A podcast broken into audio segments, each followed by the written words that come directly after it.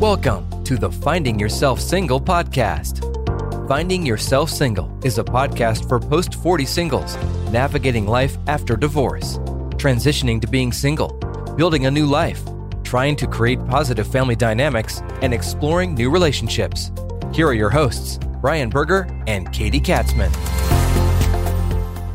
Hi, everyone, and thanks for joining us on the Finding Yourself Single podcast. This is season one, episode two. This episode is titled Divorced and Parenting. We have an incredible guest with us. When I launched my other podcast, Sports Business Radio, back in 2004, my first guest was late NBA Commissioner David Stern, one of the greatest sports executives who ever lived. It got us off to a great start. Well, I feel like we have the David Stern of parenting expertise with us this episode. Dr. Shefali, New York Times bestselling author of The Conscious Parent and the Awakened Family. She has a new book coming out called The Parenting Map. It's going to be available on February 28th in bookstores everywhere and on Amazon.com. You can learn more about Dr. Shefali at drshefali.com.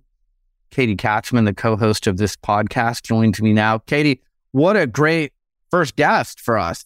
Amazing, amazing first guest. She'd be amazing 25th guest, but I mean, that she was our very first guest is truly amazing. And I think it also speaks for many great things to come because this is a great platform for um, so many guests. But to have her was was very special, and to, to get to read her book in advance, I felt very privileged. So we are excited to bring, you know, really sorry to share all this with with everybody out there. Yeah, we have already done the interview. That's how this works. We've we've got it in the can, so to speak. So, what were some of the things that Dr. Shefali said, either in her book, The Parenting Map, or her conversation with us that our audience is about to hear that that stood out to you? Yeah, you know, both her book and and the interview. Something from the interview that I really that really stood out was when we talked a bit about effective co-parenting, which so many of us have strived to become effective in. She init- she immediately looked at that like really there isn't really co-parenting, there's just parenting, yeah. right? Only what you can do. You can never control somebody else, which is a principle that I do work on a lot. And I love I really that really resonated with me that no matter what the other one's doing, whether you're con- in a contentious situation still or you are amicable, it's really about what you're going to do on your side. And conscious parenting is parenting yourself. But a deeper level of that that she went into is if you are in a contentious situation or your spouse is in a or ex spouse is in an unhealthy place, it behooves you to work to the level that you can get to where you realize that they were parented in a way that was probably unconscious. They were not, you know, they're they're they're suffering from that as well. And at that point it becomes forgiveness. And it's really the higher place we can all get to when we can finally let go and we can forgive for, you know, the past and even maybe some of the present, then we can really get on to live. So what really struck in me is this is a part of our growth, a part of our finding ourself, truly finding our ourself is letting go. And we can really be attached to what's going wrong in in in our relationship. So how we and, and the only way to move forward is to be unattached from that. So it really all connected for me, you know, hearing mm-hmm. her say that and then reading about it too. That was one thing. How about how about for you? You know, I like the part in the book where she talks about when we become parents, we we've already directed the movie, right? You know, we've got the nursery decorated, we've got the favorite colors picked out, we have the activities our kids are going to participate in. Some of us even have the college picked out before they come out of the womb, and uh, we have all these grand plans. And in the meantime, we forget to let our kids become their authentic self. And the more we can do that and remove ego and maybe pressure from our parents, our friends, other people on how we should be raising our child, but let them become their authentic self. And I'll be the first one to raise my hand and say, maybe I could have done that better. Maybe I did have too many things planned out for my daughter. I tried to expose her to things and then let her make her own choices on, you know, anything from traveling to food to activities. But I think sometimes we go into it thinking we know what's best for our kids and we want to, you know, force it down their throat. And so many parents today, you know, there's the term helicopter parenting and, uh, you know, we're, we're involved with everything and we don't let our kids breathe and become their authentic self. So after reading this book and after talking to Dr. Shefali, like that's one of the things that really resonated with me. I think our goal as parents is how do we get to a place where we can guide our kids to become their authentic self? That's the goal. And whoever that is, we try and support them and and love them. And um, that really stood out to me. Yeah, and you know, there's a, a sentence that I read in one of, and in her book that I wrote down, and it's it's very powerful. She says, "The greater our desire for the perfect kid and the perfect life, the greater our sense of inner unworthiness." Yeah, and that blows that blows me away. Right? You know, like we, you know, we because who doesn't want the perfect, you know, the perfect life, the perfect kid? And you, know, you think things are when they're doing great, we feel so good, and when they're not, we feel bad. And it's like, but humans are supposed to have all the emotions and all the experiences, and we and we don't always remember that and in ourselves. But that that the greater we need that, that's really aligned with the, the you know the less worthy that we really feel, and that's it. That's impactful too. I thought that was pretty interesting. Yeah. The other thing I love about Dr. Shefali is, you know, she might drop a curse word. Like she keeps it real. That, yeah.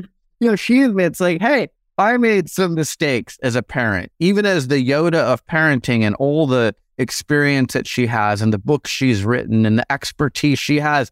She still will say, you know what? I screw up. I am a daughter. Sometimes I'm not perfect. And I think that level of transparency and vulnerability is refreshing. Yeah, she calls it the F up in her book. She'll say, Yeah, you know, I up here, I effed up there. You know, it's, it's but yeah, she, she's very direct and she's she's very strong, very powerful.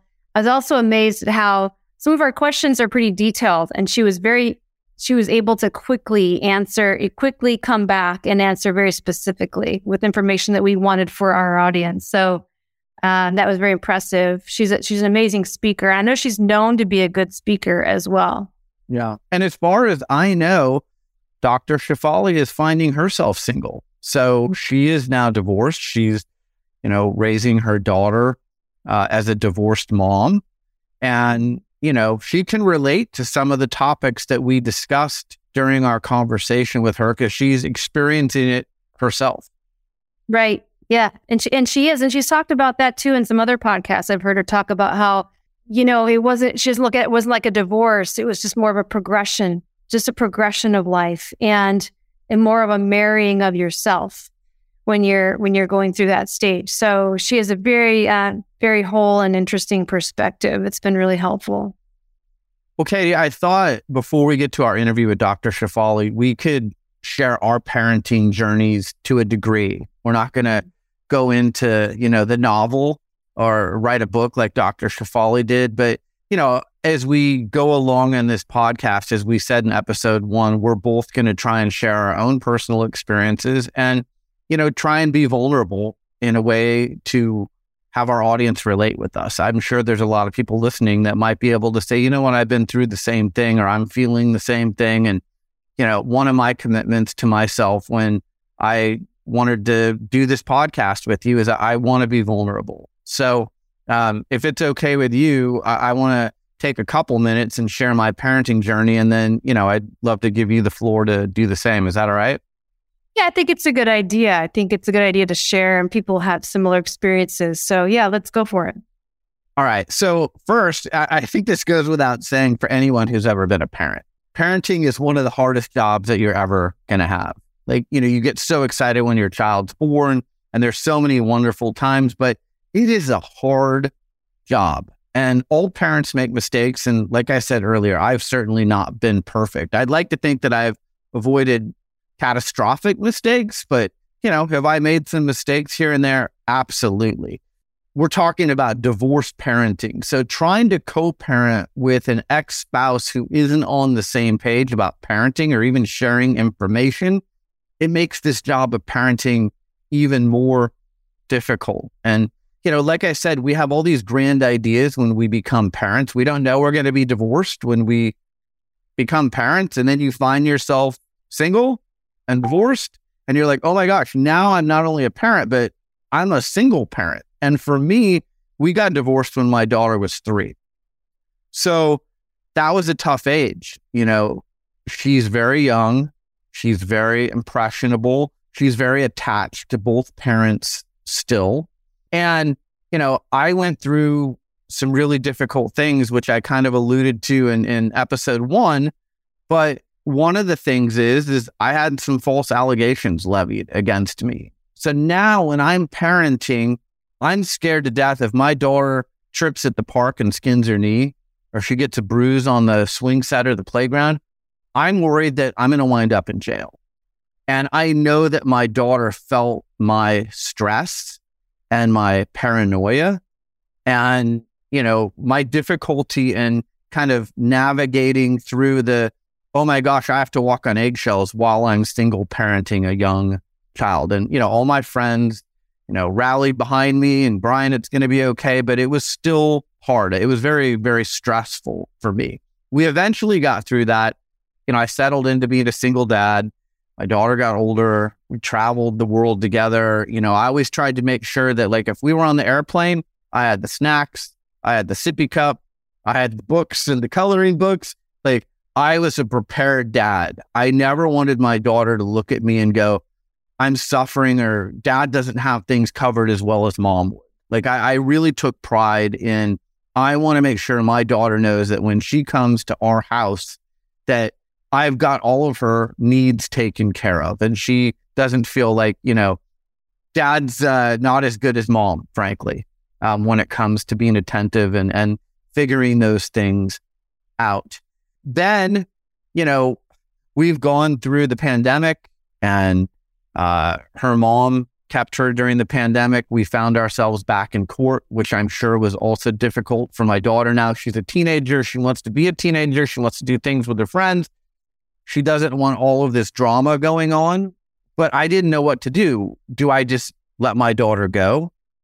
Or do I continue to try and be a part of her life? And I continued to try and be a part of her life. And uh, lo and behold, she emancipated when she was 17 and a half. Um, I went to the hearing. I supported her. I said I support her independence. Um, and that was nine months ago. And I have had no contact with my daughter since. And it breaks my heart. It's the hardest thing I've ever gone through in my life. I worry about my daughter. But this is my test, Katy. This is me trying to let my daughter become her true, authentic self, if she can, if she's not influenced by outside forces. I'm hoping that she's at college. I'm hoping she's getting different perspectives. But my biggest hope is that she's becoming her true, authentic self. And then I hope at the end of that discovery that she wants me back in her life and that her true, authentic self is I had many great times with my dad. We had a good bond. Um, we may have had some bumps in the road here and there, but like at the end of the day, this is what I want is I want my dad in my life. But I know it's probably going to be some time before she gets to that point. Um, and, you know, our conversation and the book by Dr. Shefali, it really unlocked a lot of things in me. I've been journaling a lot. Um, I have a lot of things to discuss with my therapist. But, you know, one of the other discoveries is we bring a lot of things with us from our upbringing and it impacts us as parents. And some of those things are really good, but some of those things aren't very good. And it's about how do you keep the good and then improve on the things that weren't so good so that again we can let our kids become their true authentic selves. So that's a little bit about my parenting journey. Um, you know if you would have told me two years ago that i'd be in this position with my daughter i would have bet my house all my money and everything i own that i wouldn't have been because i thought we had a really solid foundation. Um, but here we are. So you know again this is me being vulnerable this parenting episode was very revealing to me. The book was great. And, uh, you know, I think we all have to evolve and learn. And, and that's what I'm trying to do. Yeah, it, it's a journey. And I, I, I believe that none of us had ever expected to be on it. You know, I mean, no one goes into a marriage thinking, can't wait to be, you know, to be divorced. Right. right? right? Yeah, have kids, but you know, it, no one, you know, we all we all want the different picture. And as you were talking, you know, I had to smile. You're describing a sippy cup and having everything just ready and perfect. You're not unlike any other parent, you know. I mean, we all want to be prepared and be the best. And I can tell you, so many, mo- like I felt so, you know, unequipped to be a mother. Even I, because and it's it's so true. Even Dr. Shefali in her books mentions we're not experienced. We become parents and we've never done this before. Right. No one never done it before. So right. it's. I remember thinking, I I'm going to read every book. I'm going to get it right. I'm not going to mess this up. Yeah. Literally, like for my daughter, she's my first, and I was like, you know, this, I had to do this right. I just, and it doesn't work like that. In doing it right just means really showing up and being present and listening and watching them, right? And, and seeing who they are, letting them, you know, providing that space, you know, connecting with them, teaching them things, but, you know, really giving them the opportunity to, to, to grow. And so I learned so much along the way. I think back to how I parented and definitely, I, I definitely was scared and didn't want to make any mistakes. And that's impossible. That's just not going to happen. Right? there's going to be a lot of mistakes. And I made mistakes. One thing though, we, I do think, I do think there was a lot of things we did that, that were good. My husband and I used to, you know, really discuss our kids a lot. And we gave a lot of attention to that, you know, what, who they, who they were, what we thought was right for them. And as they were growing up and, we did a lot of trips and a lot of adventures where they were allowed to explore. And I'm really grateful that we were able to do that. You know, we also had our challenges. And one challenge for me, I look back on was that I know I was heavily influenced by by my spouse and maybe what he, his opinions.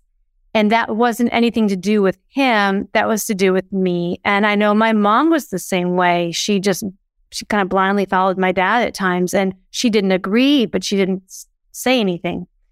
And he he did that with her at times too. So what I'm learning now is that I'm actually getting the opportunity to to realize, well, what is it that I really think is right? Well, how do I really want to parent? And I found myself saying to my daughter in the past couple years, well, that's that wasn't the mom I really wanted to be. If I could go back, here's what I would have said to you, and here's what I would have done. And I'm really, and it's been so healing for me, you know, and for her. We've been able to discuss things and go back in time, you know, and really look at it. And I'd say, here's what I would do now, and here's what I wish I would have done.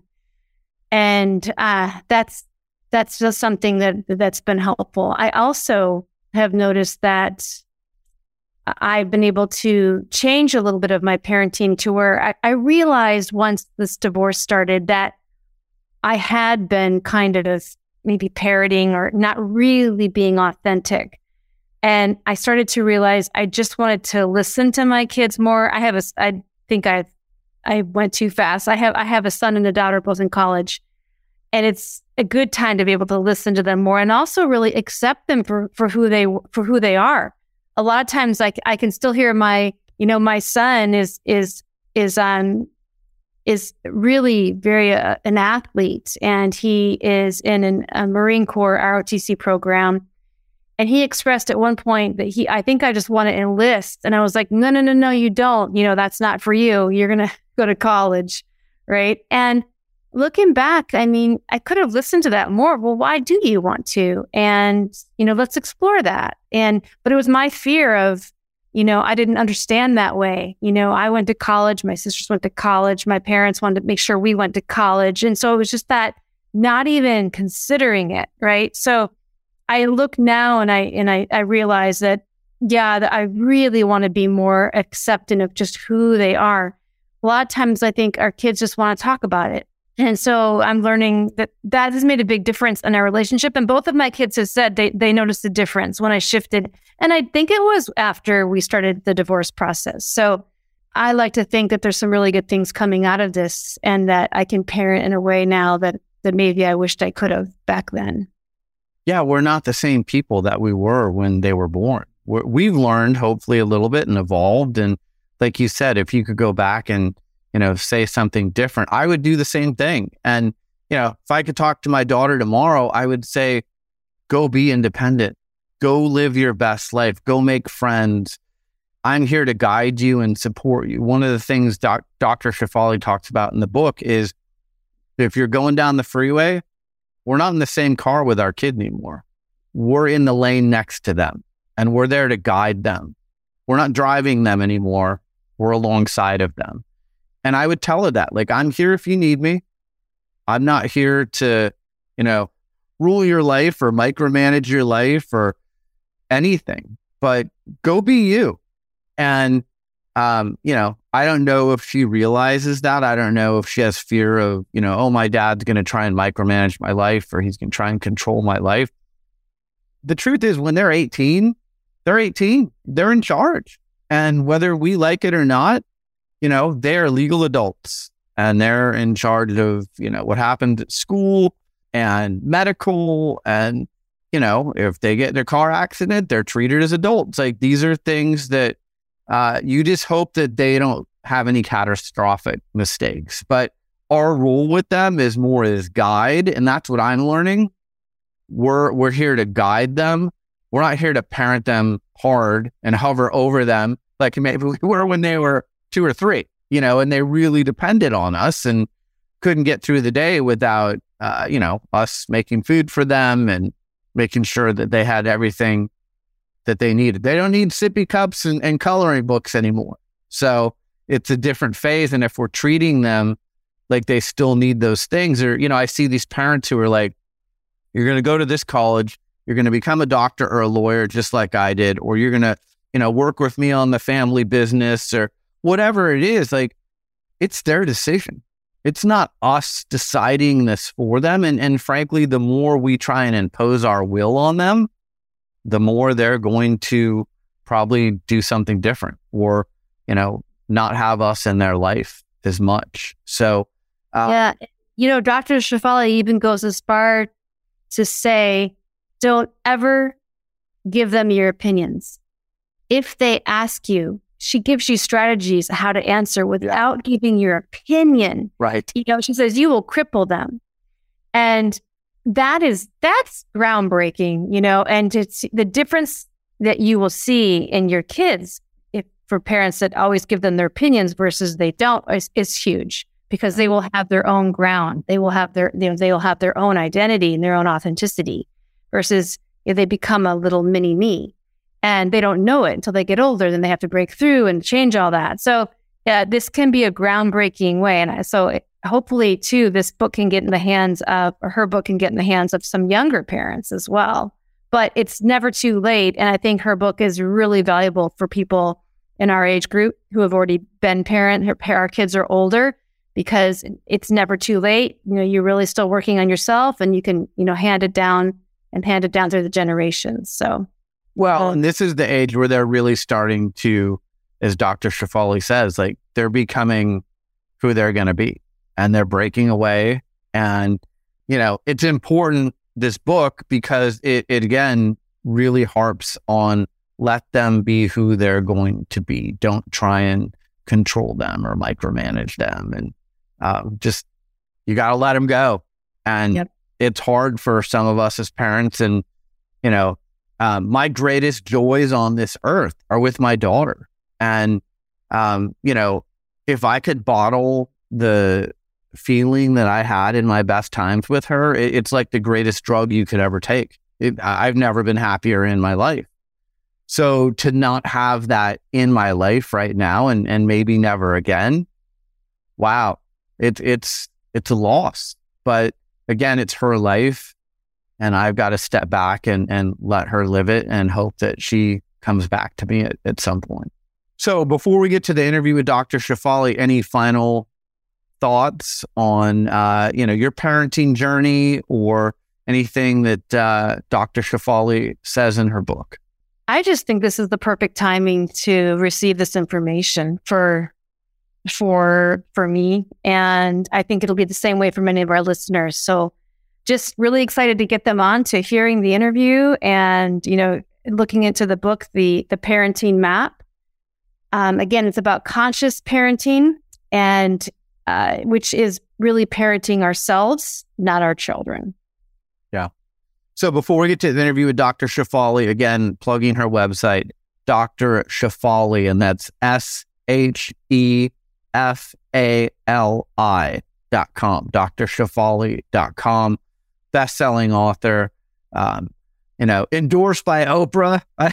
that's that's a pretty big endorsement right there. And we're just so honored to have her as our first guest. And not to mention her books, I believe also have forward by the Dalai Lama. So yeah, this is a big deal. All right. Without further ado, here's our conversation with Dr. Shefali. Dr. Shefali, both Katy and I have previewed your new book, The Parenting Map. The book is enlightening, therapeutic. Uh, it's been extremely helpful. It's one of the best books I've ever read, frankly, and I can't recommend it enough to our audience. I want to start by asking one of the cornerstone themes in all of your books is conscious parenting. Can you please explain to our audience what conscious parenting is? So, in order to understand conscious parenting, we need to first understand that we have been raised with the traditional parenting paradigm. And the traditional parenting paradigm is all about supreme control and creating this picture perfect, super happy, super ambitious, and successful child. Because we parents have been burdened with that presumption that we can control and create this superhuman person, the super bionic being, we then also then created this thing called parental discipline, whereby we feel authorized, unrestricted, unsupervised to do whatever we choose to do with our children. Fear, shame, blame, guilt, and control, to name a few, and punish. And that entire paradigm is really dysfunctional because it puts so much pressure on the parent to raise this amazing being that no one has ever seen ever before. And when the kid doesn't manifest into that ideal version that the parent has in their fantasy, then all hell breaks loose. We yell, we scream, we rage, we disconnect. And then the kid grows up with this unabiding sense of unworthiness, which is really how we all grew up. And so conscious parenting turns that entire paradigm on its head and really speaks to the evolution of the parent. The focus of the conscious parent is the parent and the parent raising themselves into a whole human being. And from that place, parenting their real child. And let me tell you, it's a game changer. I've been doing it. I've been teaching it and I have a conscious parenting institute and where other people teach it to families. And we've literally helped change families one parent at a time through this method of conscious parenting. Dr. Shefali, our listeners, many of them obviously are, are divorced. And I'm, we're curious once a couple is divorced and there can be new family logistics and lifestyle patterns, what are tips you would have for effective co parenting? Yeah, it's really difficult if the other parent is not on the same page, but it's okay. I always tell parents that one conscious parent is better than none. And at least you can be that safe harbor lighthouse, sacred place where your kids feel like they are being seen for who it is they are, that they are being affirmed and validated. So this book is a manual for any parent who wants to become more conscious. And it gives practices and exercises to embolden your consciousness. And then when you go through this process, you actually also develop great compassion for your unconscious partner.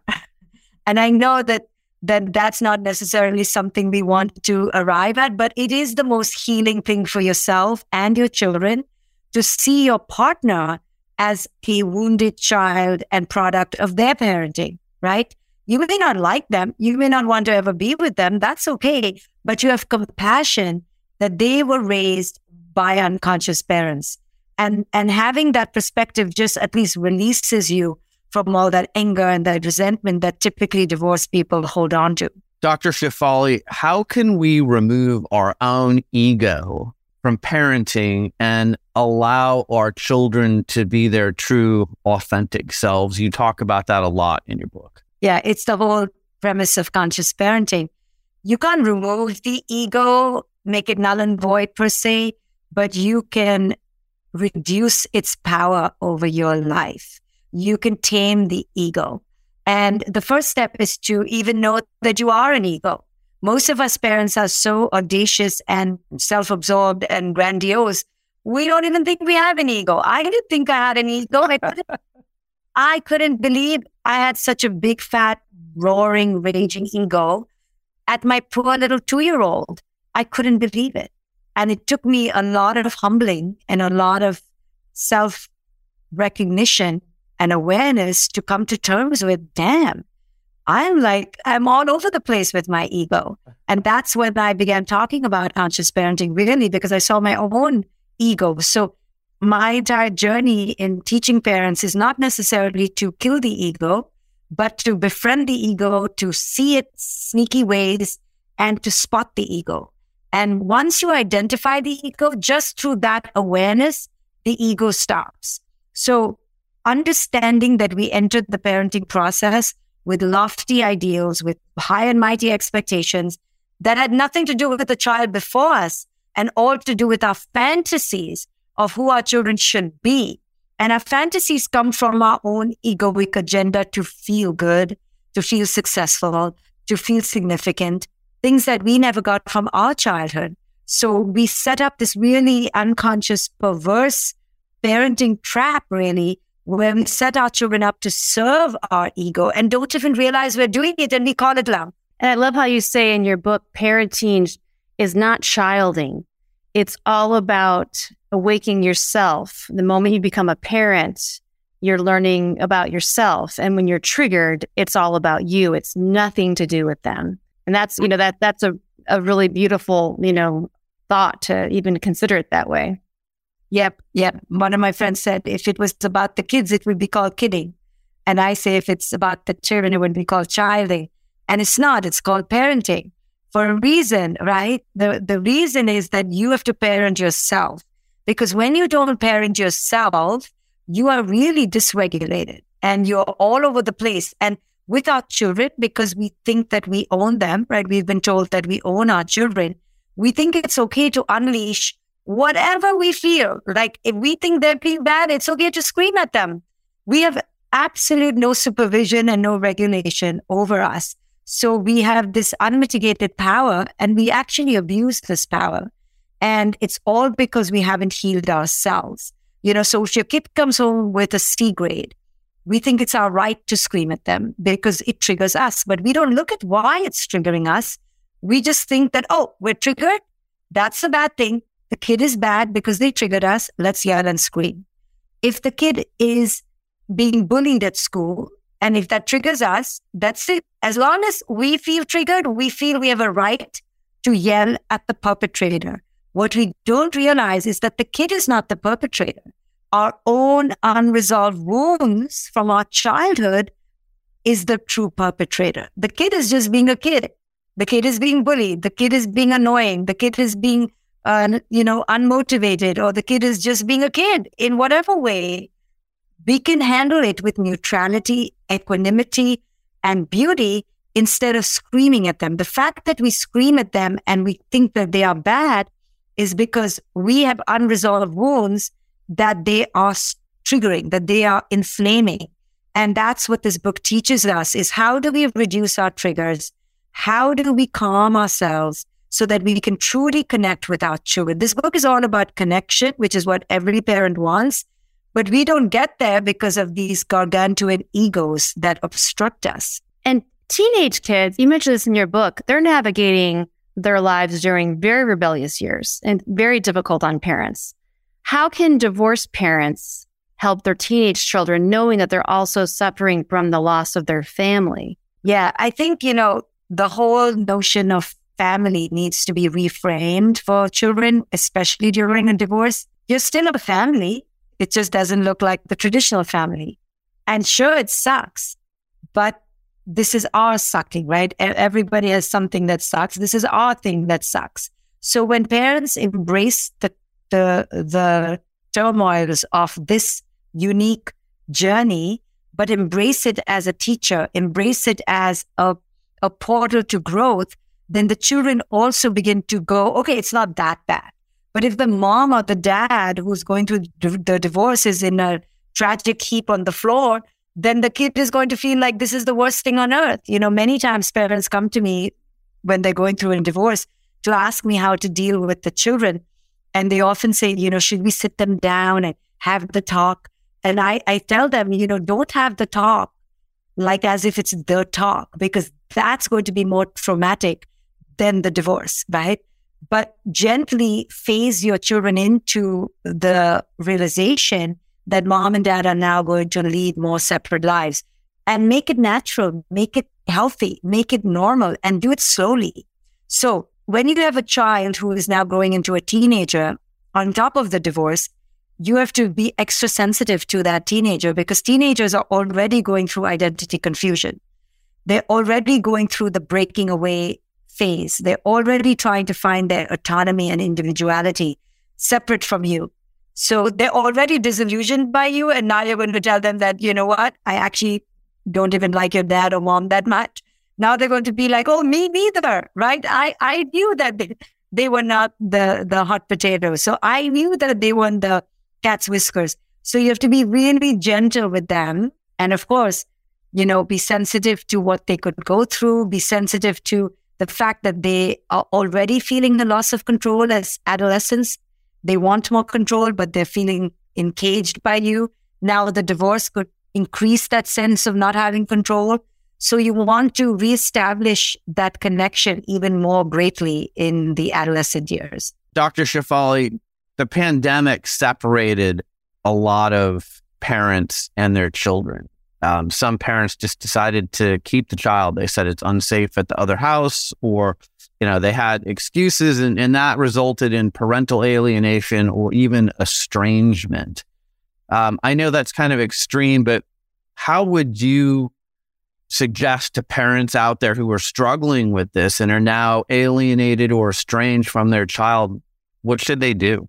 You know, it's so hard. So, first, I have compassion, I have empathy, but we can use technology, right? So, there's one good use of technology. We can FaceTime our children, we can text them. Nothing is stopping the parent from sending a video every day, send a note every single day, couple notes a day, send them letters.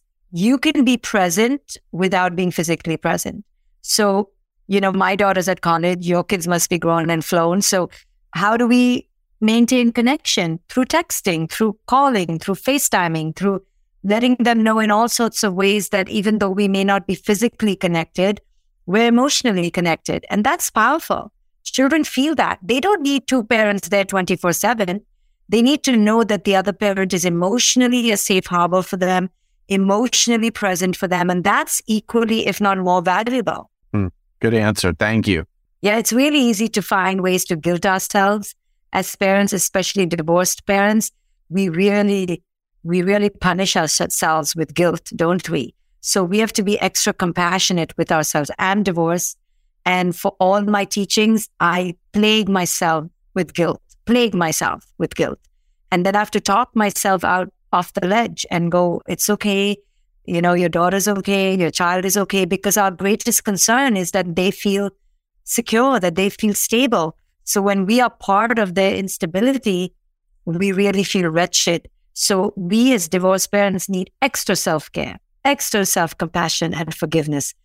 It's okay. You know, embrace the journey and try to find the beauty in it and just keep reminding yourself that this is your crap and somebody else's other crap, you know. And I'm I'm glad you brought up guilt. Um, I was going to ask you about this. How can we use the principles of conscious parenting to help divorced parents heal from the divorce and all the guilt, and also those that are dealing with becoming empty nesters? Well, you know, guilt comes from this unresolved sense of I should have been better. I could have done better. But life doesn't work according to what we could have done and should have done. It just works according to what we did do and what we are doing. And so accepting the isness of our reality is really the key in all of parenting, divorced or not, because every parent plagues themselves with guilt. And guilt is about thinking about, oh, I should have been better. No, we could only do what we could do based on the consciousness we had. So we have to have compassion for ourselves. We did not know any better. We, we did it the way we did. We fumbled, we muddled, we were chaotic, we were yelling, we were scared. We, but that's just who we were back then. But we are not that right now. And this entire book helps parents come back to the present moment because instead of wasting your time on what you could have done and should have done, start embracing what you can do right now and release what you couldn't do back then. You did not have the consciousness. And if you didn't have it, you have to forgive yourself for it. It's kind of grandiose to think that you should have had the consciousness 20 years ago that you have now. You know, I was miserable uh, and unconscious many years of my child's life, but I'm not conscious and miserable right now. So I always bring myself back to the present moment and help parents to embrace the now and fill the now with purpose and redemption. And you say that in your book too. And I felt that you said, don't feel that you should have known all this. You couldn't have known this. We're naive, we're inexperienced when we become parents. We're supposed to be. And that made me feel so much better. And I've told some friends about that. You know, they say, I wish I would have read this. I said, no, no, we all do. But she says it's okay. I wish I was a better parent. I wish I knew all this. I wish I could start again. But if wishes were horses, beggars would ride, right? So this is not about wishful thinking. This is about the hard knocks of life. We've all gone through pain. Nobody's life is scented and gilded. Everybody's life is tainted and corrupted and painful. And the beauty of that is accepting that that is the nature of life and it's not rosy. And even if you covet the couple that stays together, please don't do that because I work with couples and I can see how much pain they have. So everyone's life has its own unique pain. Embrace your pain, celebrate it, and grow from it and come into the present moment, becoming more evolved because of that pain. At what point do our kids understand like how challenging it is to become a parent? Is it not until they become a parent potentially? Yes, yes, but don't worry. I mean, if they become parents and they're foolish enough to become parents, that is when you will be redeemed. Yes, yes, yes. I see. It's not so easy. But but you know how many of our kids are pretty woke, as they say, and they're wise. They may not become parents, so then we'll never get that redemption. But don't you so appreciate your parents now, and you you have compassion for them because you see how messed up you've been. You know that's the cycle of life. So we gotta wait, but but it's not going to happen until they become parents and they screw it up. And you hope that their children are as difficult as they were, right? You hope that they don't have those perfect little angels, and then you will be you will be forgiven for everything that they think you did wrong in their lives. That time will come, but it's a long time coming. So let's not wait for our children to forgive us. Let's forgive ourselves. Very good advice. So, Dr. Shefali, uh, this is, you know, you've written several books. The Parenting Map is your book that's coming out. Why did you write this book? What do you want readers to take away when they read it? This book is the how to become a conscious parent. My other books were why you need to become one and what it is all about. That laid the foundation. But this one, you can read it as a standalone. You can read it if you're thinking about becoming a parent. It's for every single human, really. But for parents of kids of all ages, it's a complete book in and of itself. You don't need to read my other books. And it's really a map. It's from A to Z. It's it's written like a journey I have tons of personal examples, client examples, and you will be learned through story, you know. So this gives a lot of storytelling, a lot of examples, a lot of illustrations, and a lot of practical steps and practices that you can embody to apply it in your day to day life. I am really happy with the book. Excellent. Well, I think one more burning question that we've had, and you talked about briefly, but with with our audience and and this being a, a group of people that are divorced and we're 40 plus singles, can one parent really make a difference if the other one is still contentious? Yes, of course, 100%. You can even tell your kids after the age of eight or nine that the other parent is unconscious without throwing them under the bus too much. It's okay to talk like that or, you know, to, if they feel like the other parent is so mean or so cruel or You can, you can validate their feelings. You can honor who they are. There's so much work a single parent can do. Oh my goodness. You don't need the other parent to be on the same page. You can do a lot of healing of your children if you understand these principles and learn them and practice them. It's not ideal. You ideally want everyone in the world to be conscious, but we know that's not the reality. So we don't feel sorry for ourselves or martyred we just take on the task of being that amazing conscious parent ourselves. And when you find, say, your children are suffering from, say, dealing with something with one of the parents, what's the best tactic for the other parent? And maybe there is some illness involved. Maybe there are some, you know, damaging behaviors involved. I always say chase consciousness, don't chase the relationship. Consciousness supersedes the relationship. But I'm brutal, you know, I'm ruthless in that. I will not encourage that people be serving the other partner more than serving consciousness. If the other partner is abusive to your child, you can call it abuse. You can tell your kid, I hear you, I see you. Don't excuse it as, oh, daddy or mommy was just tired or busy. Once in a while, sure, we all lose our shit because we're tired or busy. But if it's a trend, we don't want our children to equate abuse with love, right? So we want to say, that the other parent has some issues that they need to go work on. The other parent has substance abuse or has anger and don't deny it because don't teach your children that, you know, it's, it's okay for other people to treat them like that. Now you can protect them from it. It would be nice if you could find a way to protect them, but don't take it on yourself to protect them either because that's a Herculean task. But if you can protect them and leave and go to a safer abode where they're not exposed to this toxic behavior, do it if you can. Do it, run, flee. Do not stick around for abuse and find it noble. There's nothing noble about sticking around and exposing your children to abuse. Appreciate that. Well, Dr. Shefali, thank you so much for making the time to join us yeah, Dr. Shefali, thank you so much for joining us. Again, Dr. Shefali, our New York Times bestselling author of The Conscious Parent and The Awakened Family, and now her new book, The Parenting Map, will be published on February 28th by Harper One and is available in bookstores everywhere and on Amazon.com. You can follow Dr. Shefali and see all of her work at drshefali.com. And for our listeners, we hope you enjoyed the podcast. Thanks again for joining us on the Finding Yourself Single podcast. Thank you for having me. Thank you, Dr. Shefali. Thank you so much. Email the hosts at findingyourselfsingle at gmail.com. Follow the Finding Yourself Single podcast on Twitter at FindYourselfSNG and on Instagram at Finding Yourself Single. Listen to all episodes of the Finding Yourself Single podcast on Apple Podcasts, Spotify Podcasts, and podcast platforms everywhere. Finding Yourself Single is a production of Griggs Productions, griggsproductions.com.